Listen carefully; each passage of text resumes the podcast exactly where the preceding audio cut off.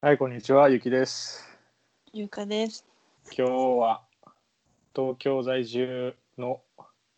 なんて言うんだろなん僕ての言友うん達だろう。 僕の、僕の友達をはいゲストに迎えて、台湾のことに、台湾をメインに話していければなと思います。う。はい。はい、ということで、今日のゲストは陳さんです。よろしくお願いします。もうよろしくお願いします。よろしくお願いします。簡単に自己紹介お願いしていいですか。はい。名前と出身と最近一押しの YouTuber を。なるほど。はい。 YouTuber。えっ、と、名前はチンと申します。まあ、下の名前はあるけど、それは、うん、一旦大丈うん。夫。で、出身は台湾の台北市ですね。生まれはまた違うところにあるんですけど、えっ、と、今は東京でゲーム会社で働いています。えー最近の一押しの YouTuber、えー日本の牛沢っていうゲーム実況者が最近好きです。え初めて聞い日た。本の初めて聞いた。何ですかもう一度お願いします。あ牛沢っていう、牛沢知らんな。検索。前ね、あのー今日やばいやつに会ったっていう YouTuber を教えてもらって、 うんああれも見てるよ。 うんあれ今、今めっちゃ売れてるけど、ちょっと、あれやね、まだ売れ出す前に教えてくれたよね。そうそうそう。はいうん、え、牛沢さんってあれですかゲームの実況をしてるっていう牛沢さんですかはいはいはい。えーうん、ちなみに今、ゆきくんが言ってたのは誰なんですか今日やばいやつに会ったっていう YouTuber。なんかインドそれが名前なのうん、そうそうそう。インドでなんかいろんな料理を作らせるみたいな 小小汚い店でうん。なんか今コミカルなやばい音楽ととも日、やにつ。あすごい人気。あったへえ。売れてんですか今めっちゃ売れてると思う。だってえー僕陳さんが教えてもらった時は全然顔出しとかしてななかったけど最近もう顔出しするようになったもん普通のおじさん。おじさん まあ、おじさんやろうなと 思って。うんうんそうすごい。57万人がえー、あそチんなャンネルに。登録してる。うんすごい。あの、陳さんと僕の付き合いっていうのは5年ぐらいになりますかね。神戸で最初知り合ってから、うん。なんかちょくちょく遊んだりとかう、うんん。して、現在に至る感じですかね。何して遊ぶんですか、えっと、奈良の吉野の山に桜を見に行ったりとか、もワカサギを釣りに行ったりとかしましたね。う。えー。吉野の桜見に行った時は、うん。僕は片道1時間ぐらいだったけど陳さんはその時は京都に住んでいたので片道3時間ぐらい電車を乗り継いで来させて 朝に大変。とかなんかちょ直で行ったら1時間半くらいだったんですもんね。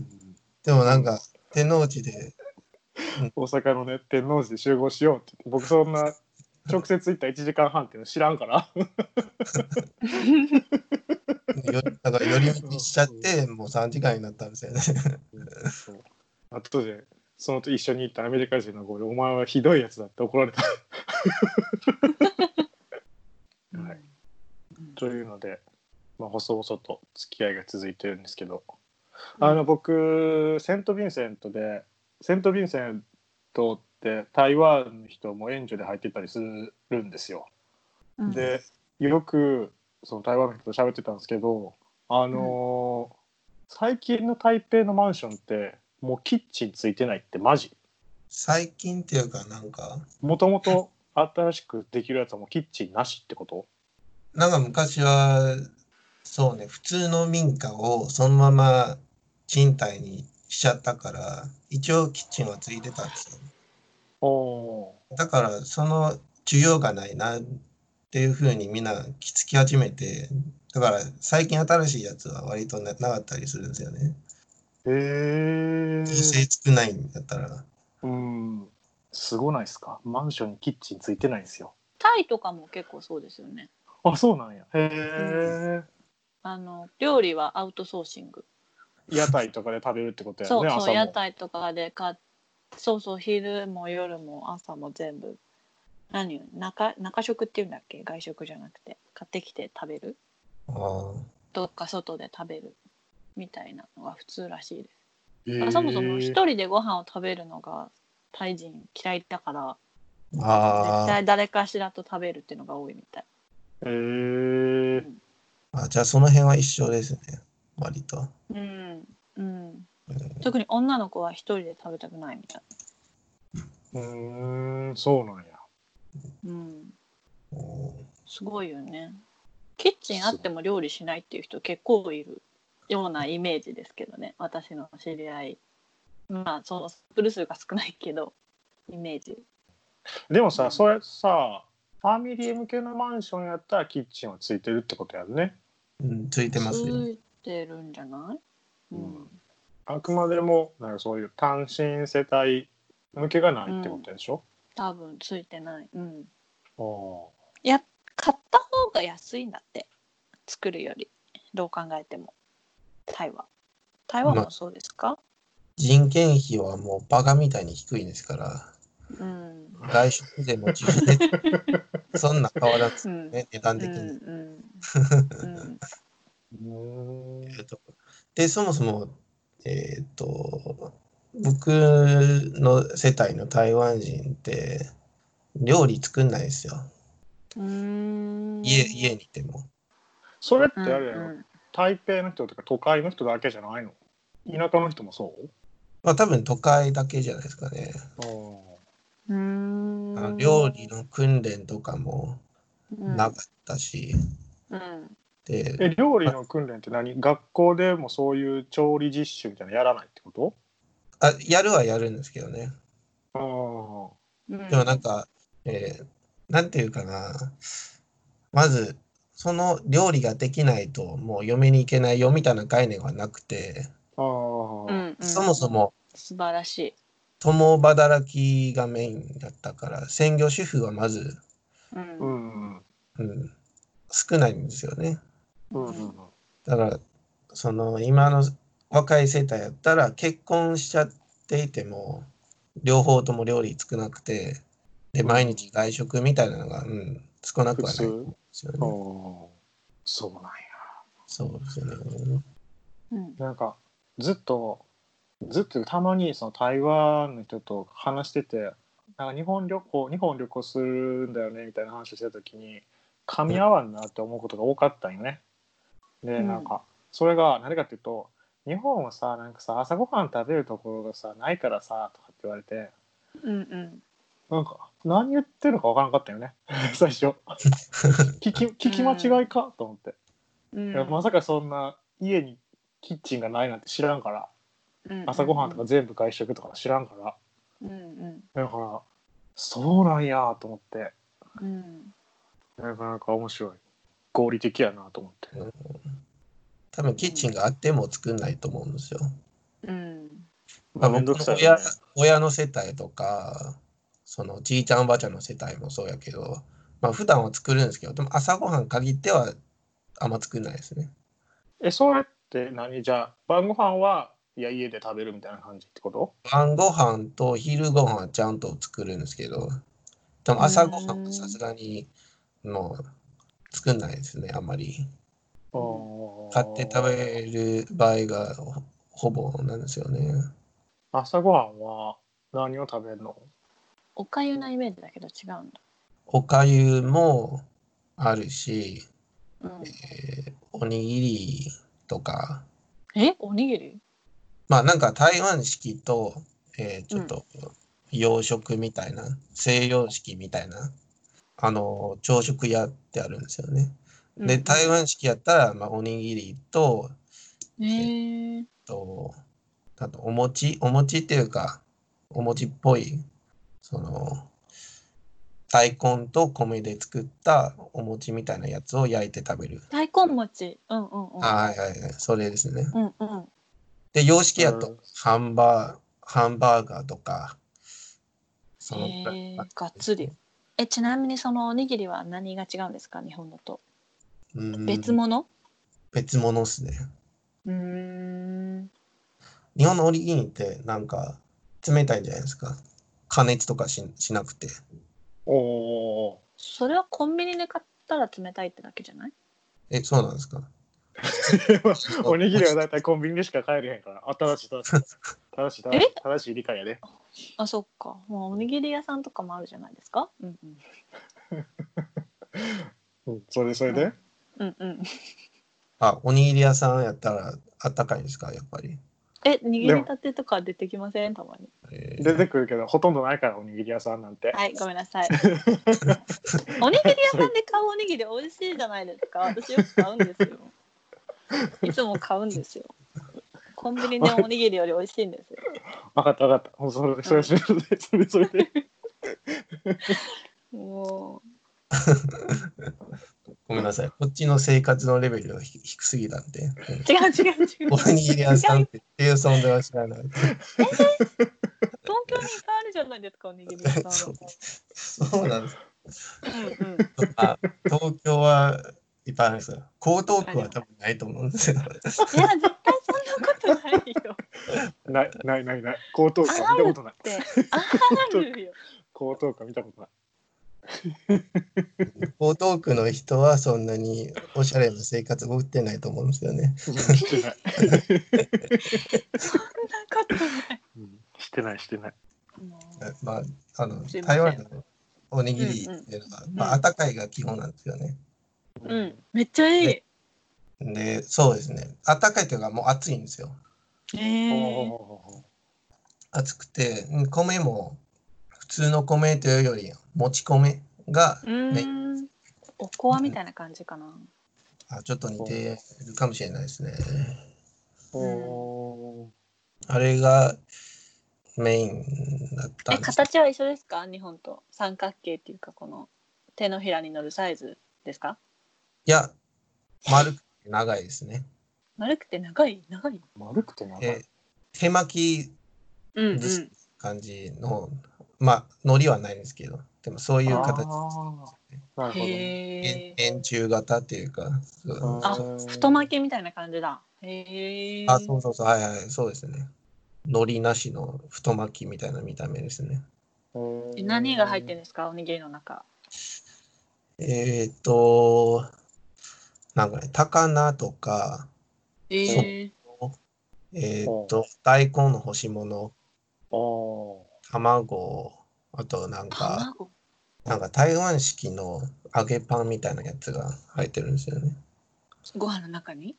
そう、ご飯の中にパン。へえ。なんだそれは。それは結構、うん、みんな食べてるんですけど、僕はと違うと好きじゃないんですけどね。 え、ちなみにそれはなんて名前なんですか？あーえー台中国語っていうと、ファントアン。パンパン。ファントアン。それがおにぎりって意味ですか？まあ、ファンは飯ですね。飯。お米とか飯。トアンは、えーお単語とか、まあ、握りみたいなう。うんん。う意味ですーんね。だから握り飯、そうですね。え、さっき言ってた揚げパンが入っているのはなんて名前ですか？揚げパンは、えー中国語で油条っうんていう名前で、そうですね。結構、揚げパンっていう名前なんですけど、食感的にちょっと、なんていうんですかね、なんか天かすみたいな食感があるんですよね、サクサうクで。ーん。結へ構、かつー感じですね。なるほど。え、で、そのおにぎりで、うん。おいくらなんぼすんのそれで。おにぎり、いや、でも、い今の物価、僕もちょっとわかんないですけどね。確かに、僕がちっちゃい頃は、えー30から40台湾ドルですね。日本円にすると、まあ、120から150円くらいですね。うんまあ、今は多分、日本円の200円くらいじゃないですかね。今の物価でしたらう。んそれでうん、朝ごはんそれ1個ってことそうですね。1個で。んうーん。たまになんか健康志向で紫のお米みたいなやつもあるんですよね。紫ジョウティアオってこれか。そうですね。の。うんあれが僕ちっちゃい頃大嫌いやったんですよね。紫の米とか。なそれは何味がまた違うの見た目がまず食欲そそらないんじゃないですか。紫やし。えー、わからんな。どんな感じかわからんもんな。日本の16国米的な感じかな。そうですね。ああ、なるほどな。あれがそうですね。嫌いやったんですね。味はそんな変わんないですけど。うん、うん。あでも、なんか、おばあちゃんとか、お母さん世帯がうんーうん。あみんな好むんですよ。まあ、健康にいいみたいな感じやから。ー。へえ。まあ、だから、おばあさんたちが好んで食べるひものは、あえて食べたくないみたいなところもあったりするかもしれないですけどね 反抗 期、反抗期。おにぎりか知らなかったな。いいですね。なんか、グループ、グループというか、そうですね。民族別に、うん。個々の朝食屋さんが売っている朝食も違ったりするんですよ。地域差もあって、ああ、そういうことか。うんうんうん。地域差もあって民うん民族っていうか、なんかどうどう言ったらいいんですかね。多分えっ、と台湾のほとんどがえっ、と、都道府県省の出身なんですよ。でも漢民族の中でそうでもない人もおったりするんですよ。そうでどもうないうい人、人。まあ関東省出身とか。うん。でまた中国の他のところ出身の人もうんうん。あるんですよね。でそういう人たちが台湾に来てうん。母校の地元の、えーとう朝食文化を台湾に持ってくるわけですよね。うんうんうん。だから今、うん、出身地が違う人でもうん。食べてる朝食が若干違うみたいなところもあうるんですね。ん台湾の人ってその自分がどこ出身みたいなのってすごい気にするんですかえっ、と気に気になるんですよね。まあなんか、へええー、と気にしちゃいけないという雰囲気はあるんじゃないですかみんな一緒やからみたいなうんうんでも言語は違うんですからだからそうですね言語方言ってこと方言みたいなまあ日本の方言もちょっと似ているんですけどうん日本たかんえー、と標準語と関西弁くらいの差うんより激しい差があるんですよ、んどっちが言うと日本語と例えば沖縄の琉球語沖う縄んの方言くらいのう差んあったりするんで、めちゃめちゃ違うねそしたらそうめちゃめちゃ違うんですよもう会話できないんですよねうんうんだかうんへらえ気にしたくなくてもうん仕方ないですねそうだねなるそほのど区別がつくからうんううんん。面白いまあ普段は一応みんな中国語で喋ってるんですけど台湾語じゃなくてそうですね中国語で喋ってうんで古語の家に帰ったらまた、うん、古語の方言があるわけですねあそっかそっかうんうんうんそうですねうん。うんえ、でも、陳さんはそれはないんやろもう標準語しか、標準語みたいなのしか知らんのやろじゃあ僕の、えー、と台湾語ですね。母国語が台湾語ですね。どっちが言うとね中国語と台湾語って全然違いますよね全然違います。しかもあのタイプタイピングの仕方も違うじゃないですか。タイピングも、いえやーと衝撃だったんですけど台湾語打ってるあのを見た時なんか線みたいなのしかないあのピンで打たないじゃないですかあそ衝撃を受けたんですよねそれ見た時ああなんれだあろうれと思ってで、あの台湾の中国語を打てるんですよね。うんねすごいあれそうですどうなってんだろうと思ってカタカナっぽいんですよね、あれ。うーんいやなるほどあれすごい面白いそうですね。だから僕のおばあちゃん、おじいちゃん世帯でしたら、そもそも中国語は、えー話せないんですよね。わかんないですよね。うーんで僕ちっちゃい頃はおばあちゃんに育ててもらったんですからちっちゃい頃は中国語全然喋られなかったんですよね。え学校にー入って初めて中国語みたいな感じですね。幼稚園とかに入って初めて喋るんですね。まあそれそれはも何友達とか先生から習う習うっていうか喋ってるのを聞いて自分も喋るようになったってことそれもあるし、えー、と学校で教われ,、えー教われるのがそもそも中国語でうん台湾語は、まあ、方言なので教えないんですよね、教える学校も今増えてるけど、うんうん、でもちっちゃい頃はあんまり教えられていなかったんですね自分の家庭でやってまあでもそうでもない台湾人も結構いたりするんですよあの生まれて中国語がメインとか生まれて中国語しか喋んないたの台湾人も結構いたりするんですよねうんグループ別、まあ民族とはもうちょっと違うかな。民族の、えー派閥みたいなものですかね、多分。うんうんそれは何政治とかにも現れてくるそれは関係ないえ、何制して何えーだからどの政権を応援するかみたいなのにも関係してくるああ、しますね。ああするんだ。うんだから本、本当主義と中国よりみたいなうん派閥があって、で、えー戦前、まあ、太平洋戦争のうん前にすでに台湾に住んでいた台湾人が、まあなんか本土主義というか台湾主義を支持する人が多かったりするんですよ。で戦後中国からその、まあ、共産党に敗れて台湾に逃げてきた人とその子孫が、まあ、よ中国よりの政権を支持する割合が多かったんですね。そういう感じです。うんまあでも僕らの世代になったらそんなに区別はしないですよね。中中国から来た人の子孫も普通に台湾主義を支持したりするし、うん逆の場合ももちろんあるんですね。うんちなみに陳さんはどっち派なあ、びっくりしたそれはそうそれはプライベートじゃないのいや別に僕はそんななんか何よその国のことやからあんまりあるじゃん。ええ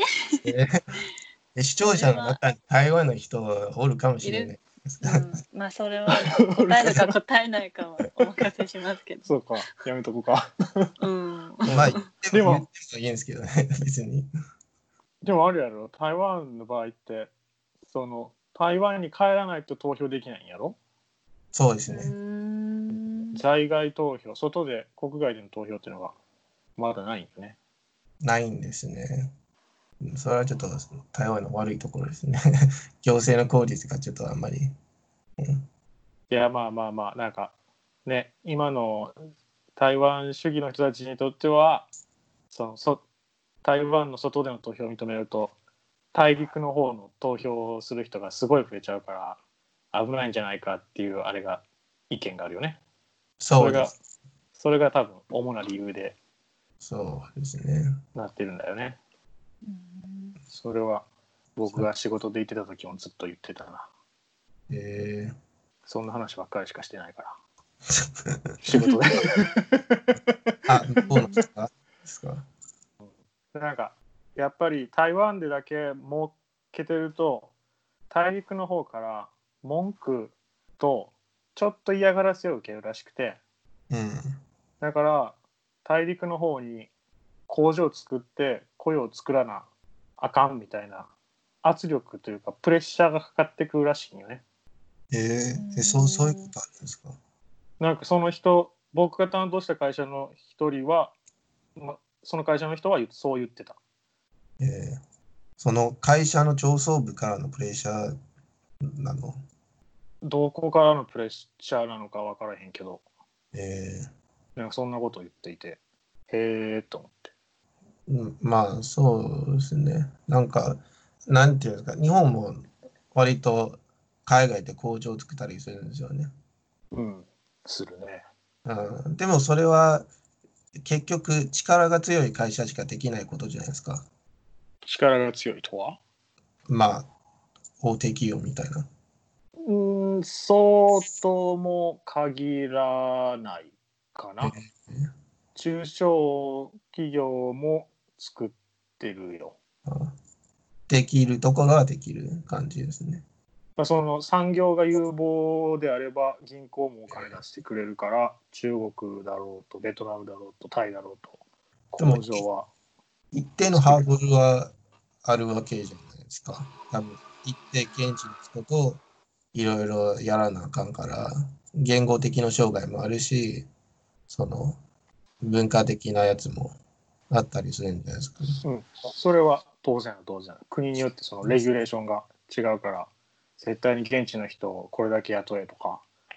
現地法人の代表は現地人じゃないといけないとかいろいろ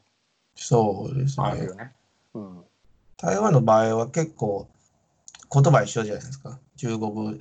喋るうから、ん両う方。んそんなに大陸に行って工場を作るのはそもそもそんなにハードルが高ないなかったんですよ。台湾の企業おーににとっては。ほうほうねほ人件費も高いんですよね、台湾で。うんまあ日本と比べたらまあクソ安いんですけど。うんでも台湾の、まあ、経経営者の人にとっては高いんですよね。ううん一人の台湾人を雇うのに多分二人の中国人も雇えるみたいな感じで。あーだから台湾で細々やるよりは一刻も早く工場を大陸の方に譲ってうん大陸の人を雇った方がまあ当然得ですよね。まあそんだけいっぱい作れるもんね。そうですね。で文化のたりもそんなにないんですしうんだから行けるんやったらみんな行きたいという、えー時期もあったんですよね。うんうんでもやっぱ行ったらそれもそれで、えーとまあ、共産党にある程度共産党の顔色を伺わなあかんみたいなところもあるんですよねきっと。うんあるだろうね。そうですね確かに向こうの政党なのかわかんないですけどある程度の規模の会社が例えば100人の会社だったらその100人の会社の中に必ず共産党の支部とか作らないといけないというルールが確かにあったんですよ。へーそれは何労働組合的なやつじゃなくてってことうーんまあ、中国政府としてはどんな組織であろうがその例えば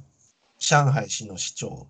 がおるんじゃないですか。うんでも実際物事を決めてるのは上海の共産党、まあ、支部のトップの偉いさんですよね。うん。ははははだからその100人例えば1,000人ある会社の中に組合作っていても実際コントロールされていないじゃないですか共産党に。ただ共産党の支部を作ってそのまあある意味共産党公認の組合みたいな感じじゃないですかね多分。うーん。そうそうですね。だからか台湾の企業さんも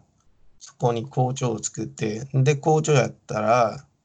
当然あの雇用の人数が多いわけですね。だからうん共産党支部も、まあ、強制的に設立させられて、なんや。ああ。ある程度、まあ、彼らの言うことに聞かなあかんみたいな感じになったりするんですよね。多分。ああなるほどな。ごめん、そういうなんか政治臭い話していいんですか 大丈夫いや、まあ、後で編集してて、ああ、おもんないなと思ったらカットするからええんやで。ああ、なるほどな。うんうん個人的には、僕はそういうのも好きやから、全然ええけど。うんちょっと話戻るけど、うん。あのー基本的に食事は全部外食って言ったじゃない、まあ、若い世代はそうですね。はい。うんほんならさそのコロナの時とかってさどうしてたわけコロナですかああ、確かに。 でも、えー外出制限はなかったんですね、台湾は。うんあそうなんやもともとなかったんやなかったんですね。うんなんかお海外から帰ってきた人とかに、めっちゃ厳しい制限かけるんですけど、ーでもうん国内で流通する人は別に何もなかったんですね。ああじゃああのそのまま何政府から週1回か2回マスク届くっていうのとサニナサニタイザーとかで消毒とかするだけで普通に外は出歩けますよみたいな感じだったってことそうですね。まあ、極力行かないよっていう政府からの指導はたまにあったんですけど、うんまあでもあんなもん誰も聞かないから、じゃあもうあ普通と あなるほどなそうですね、そうなんやうん別に特に変わらずかうん。特に変わってなかったんですね。まあ会社によっては多分テレワークになっていた会社もあると思うんですけど、うんうんでも外食なんかもう人がないとやっていけないから、うんしかも観光客も、うん減っていますし、だから持ち帰りとかの対策も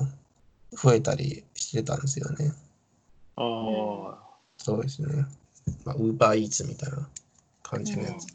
今の方針だったら10月ぐらいからインターナショナルツーリストも受け入れるみたいなこと言うてはったねえーそううん5月半ば時点ではうん台湾がってことですか台湾がなんかそんなことをえー発表してたよ、うんそうなんだ徐々に徐々に徐々にえーオープンにしていくみたいなでもそんなん来るでもまあい今行けるとしたら中国香港オーストラリアニュージーランド日本の人ぐらいうんあとベトナムとかもそうかなじゃないかあなあ。とかかなビジネスで行きたい人はきっといっぱいいるよね。いいるだろうなうん僕も行きたいもんビジネスでそうでも今も普通に行けるんじゃないですかね。いや飛行機飛んでない うん、よ今飛んでないんじゃないのえー飛んでないですか多分日本から行っちゃダメってなってませんまあ、し多分週1回ぐらいは飛んでるのかもしれないがでもまあえでもそれは多分台湾人向けやと思うから外国人が行ったところで入国できるかどうかわからんと思うな、ね拒否されそうだよね。多分入国はできると思うんですよ。ええだって台湾人でもその台湾に入国するときは外から入ったら今その2週間の隔離うんそうですしね。てやっと自由になるみたいな感じやけどそれが外国人も同じルールかどうかは台湾は分からんなまあおそらく同じルールなんじゃないですかね。永住権とか持ってたら多分入れると思うけどえー、ーで持もって2週なかったら間多分無2理ちゃ週うかな間の隔離だってだけど普通は無理ってなってるね。うん、だから永住権とかそういう特殊な事情がないと入れないってことだろうね。うん、あと外交官の証明とか持ってる人だけあー OK。ただし2週間の隔離付きだけどね。それはまあ絶対だろうな。うん。だってあの セント・ヴィンセントにいた台湾人たち4月に帰国するってなってる人まだ帰れてないもんね台湾に。えー、 かわいそう。それはまあかわい台そう湾がどうこうとかじゃないけどカリブ諸国が完全ロックダウンしてるから出れなくなってるんだよねえあれはかわいそうやな6月末まで多分アメリカへ渡るフライトをまず確保せなあかんけどそれもないって感じやったからーでもビザとかはどないするんですかオーバーステイにならないんですかそれは。なんかそれは延長の措置がされてるみたい。えー、うん多分どこの国も一緒だと思います。だからまああとその滞在費自分でちゃんとうんまあ用意せなあかんけどねっていうこれが話一番きついんですよね。ああ出費がえげつないと思うんチャーター便も出るとか言ってたけどめっちゃ高かったじゃないですか30高か万、ったね40万とかそういやそれでがもその払えないどっちが良かったんだろうね、うん、トータルで考えたらやっぱチャーターで安かったんじゃないと思うけどね今のその他、あーそっか。うん。他の人の1か月2ヶ月もうすぐ3ヶ月帰れないみたいな状況を考えると、確かにでその人が仕事をしてるかどうかによるよね仕事があっても行けるのかうん行けないのかうん、厳しいないやーすごいと思うだってその僕のその台湾セント・ヴィンセントの台湾人の友達は4月に帰国ってなってその後任の人と入れ替わりやったんやけどその後任の人はセント・キッズでセント・キッズっていうカリブの他別の島国でうん23ヶ月今足止め食らってるからねたった一人で。ええすごくないそのトランジットでとも止まった時に全部ロックダウンだったからあれはすごいと思じゃあ今、いまだにうそこセンにト。キッズじゃあセントキッズにいると思うそれすごい良かったなと思うのはセントキッズがまあ台湾と国交を持ってたから何ホテルセントキッズの多分ホテルで多分待機してるんやと思うけどえー国交持ってないとこやったらほんまトム・ハンクスみたいな感じになるよね出れない出れないしどこにも行けな い空港からってやつ出ねれない空港ねそうそうそうターミナルだっけ空港で生活の中のターミナルっていうからうんよかったなぁと思って。 いや危ないとこやでって。えでもずっとしばらく日本にいるんですかしばらく、そうですね。うんそんなに将来のこと考えないので。うん え日本住みやすいですかなんかいろいろねなんかね、台湾人が、台湾人にとっては住みやすいと思います。うんまあ、いろんな意味で近いんじゃないですか。文、うんう文、んまあ、あらゆるところの。うんで似、てるところがあるねそうですね。で、台湾より綺麗ですし、環境がな。 だから、ううんん住みやすいなんじゃないですかね。でも、本格的に友達が作れて、うんえー生活をた楽しめるのかは、また別なんじゃないですかね。うんうんうん確かに確かにね難しいですもんね。日本なんかやっ,、でうんうん、やっぱりあの私もイギリス行ってたし3年ぐらいでフィジー、去年まではフィジーに半年ぐらい行ってたんですけど、うん海外に住むのってなんかいろんな壁があるじゃないですかそうですね。一番最初は多分言語で、まあ、次はその文化の違いとか価値観の違いとか多分いっぱい出てくると思うんですけどはいその言語の壁をクリアしてもなんだろう友達になりづらいとか、はうい、ん、なんか分かり合えないとかあるじゃないですかありますね。そういうのって感じますか日本にいて。うん、そうですね。今でも感じているんですよ。あそうなんだ。まあ、最初は、うん、どうやろうな。最初は確かに、あの、うん一刻も早く日本に溶け込めようと思っちゃうんですよね、ほとんどの人は。うん。それが多分辛いと思うんですよ。うーん。あ無理してうん自分の個性とかアイデンティティをまあ隠しながらうんうん生きていくわけじゃないですか。うんだからあれが辛くて、うんえー途中で諦めちゃう人が多分いると思うんですね。うんただある程度なんか慣れてきたらうん一つ分かることがあってあの、う自分のことが好きな人でっていうのは、うんそんなに日本のしきたりに従わなくても、もう自分を日本人にっていう方向でならなくても、えー好きなままいてくれるんですよ。うんうんうんで、どうしても外人が嫌いとか、自自分のこと気にならない人がうんおったら、その人の前でいくら自分があの日本人らしく振る舞っても好きになってくれないんですよね。うんうんそれが終わったら、じゃあ逆に、えーそんなな、そんなに精一杯日本に溶け込まなくてもうん生きていられるなっていうふうに意識しちゃうんですよ。そっからは楽になるんじゃないですかね、多分。うん確かそにれはあったりするんですかゆかさんの場合は。いや私はあの自分は自分人は人だしあ合わないと思ったら日本人でもあのすぐシャットアウトしちゃうタイプなので全然そういうストレスは感じたりしないんですけどなんかその同期と話したりあその私がフィジーに出た時のその、まあ、同じタイミングでいろんな国に行った人とかと話してるとやっぱり現地の友達作るの難しいとかうんなんかねよく遊ぶ子はいるけど本当に友達と言えるのかどうかみたいなところで悩んでる子とかいてうーんそうそでれすはね。そうそれが言語のあ特に彼女とかたちはその英語じゃない国に行ってる人たちが多かったからうんそのはい私は英語だったから別にでしかもイギリスにも行ってたしイギリスの大学院も出てるので、まあ、そこまで英語に困ることはないからあれでしたけど、まあそうスペイン語とかそうフランス語とかで急に行ってやらされるとやらされるとっていうかまあ望んでない人たちもいたと思うのできっと。うんやっぱ言語の壁って大変なのかなって。そうですね。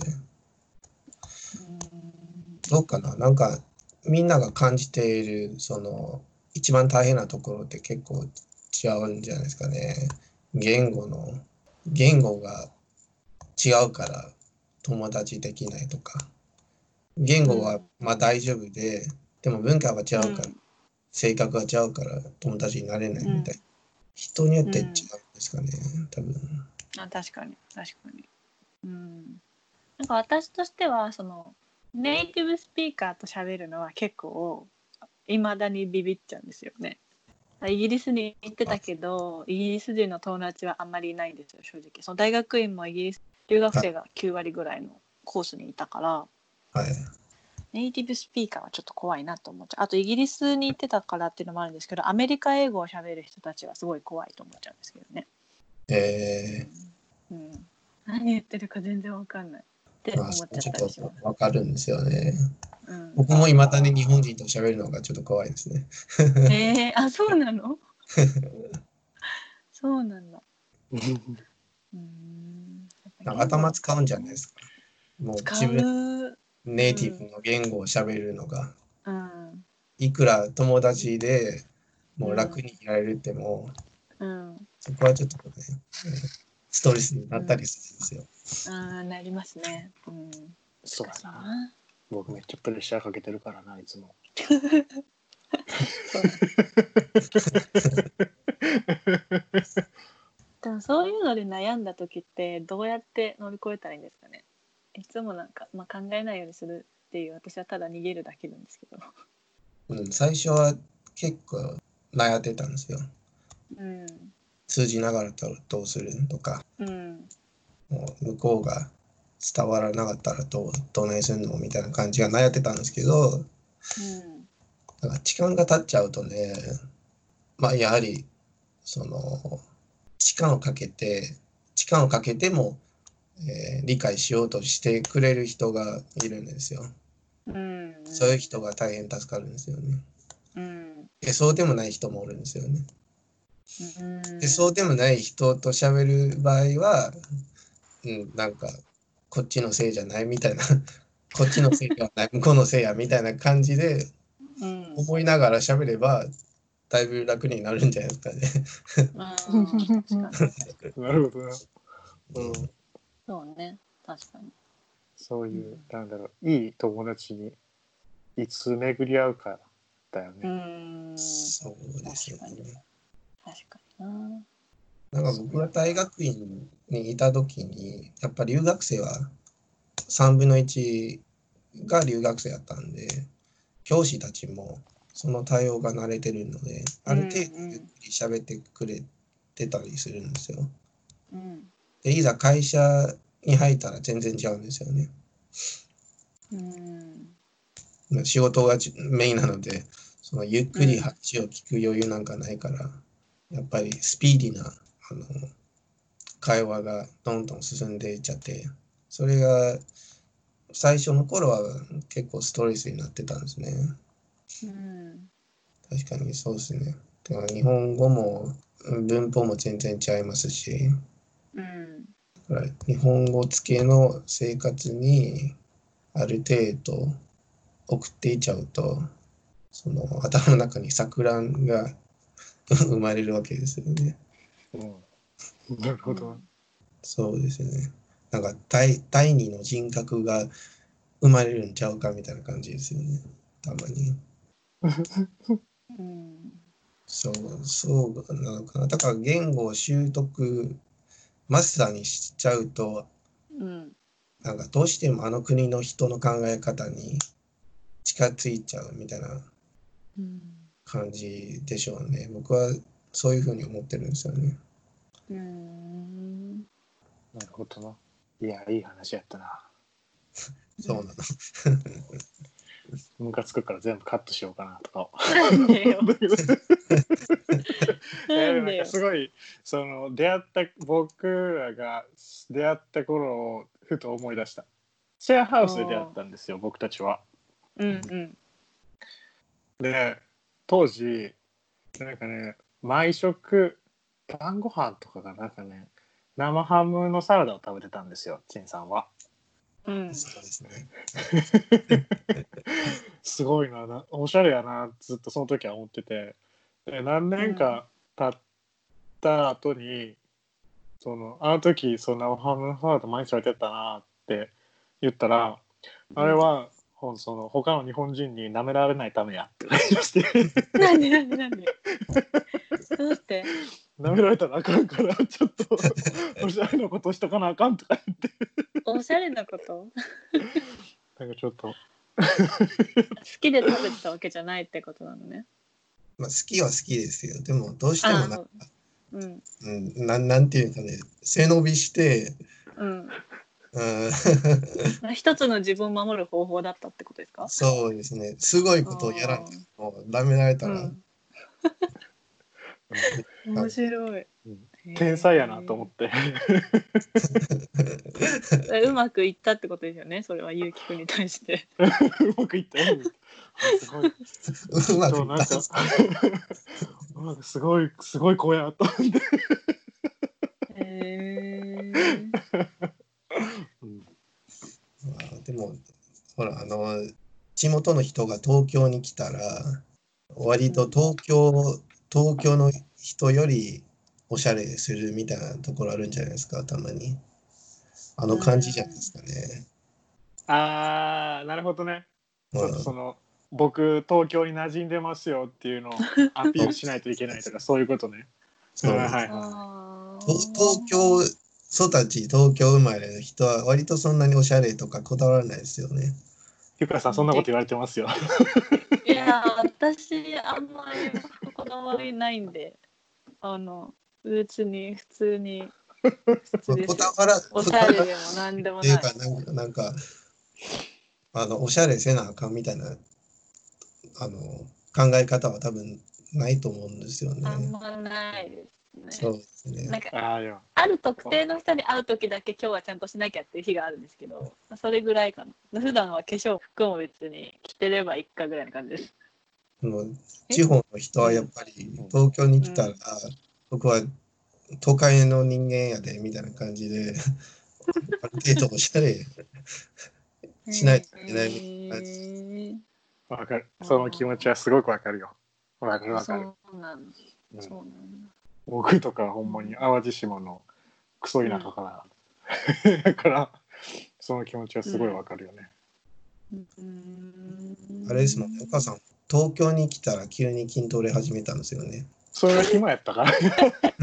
やそれはあそれは関係ない。それそれあいやそれはあるけどそれは東京に来たからじゃなくて東京に来て仕事を変えて僕営業職になったからで、うん営業職って要は対面で仕事するんでなめられたらあかんわけですよ なるほど。だからじゃあ一緒やな心は一緒そうやな だからその胸板が厚ければなめられないんじゃないかってことに気づいて筋トレし始めたってだけでなんか東京の人はみんな筋トレするんだぜとかそういうわけでもない。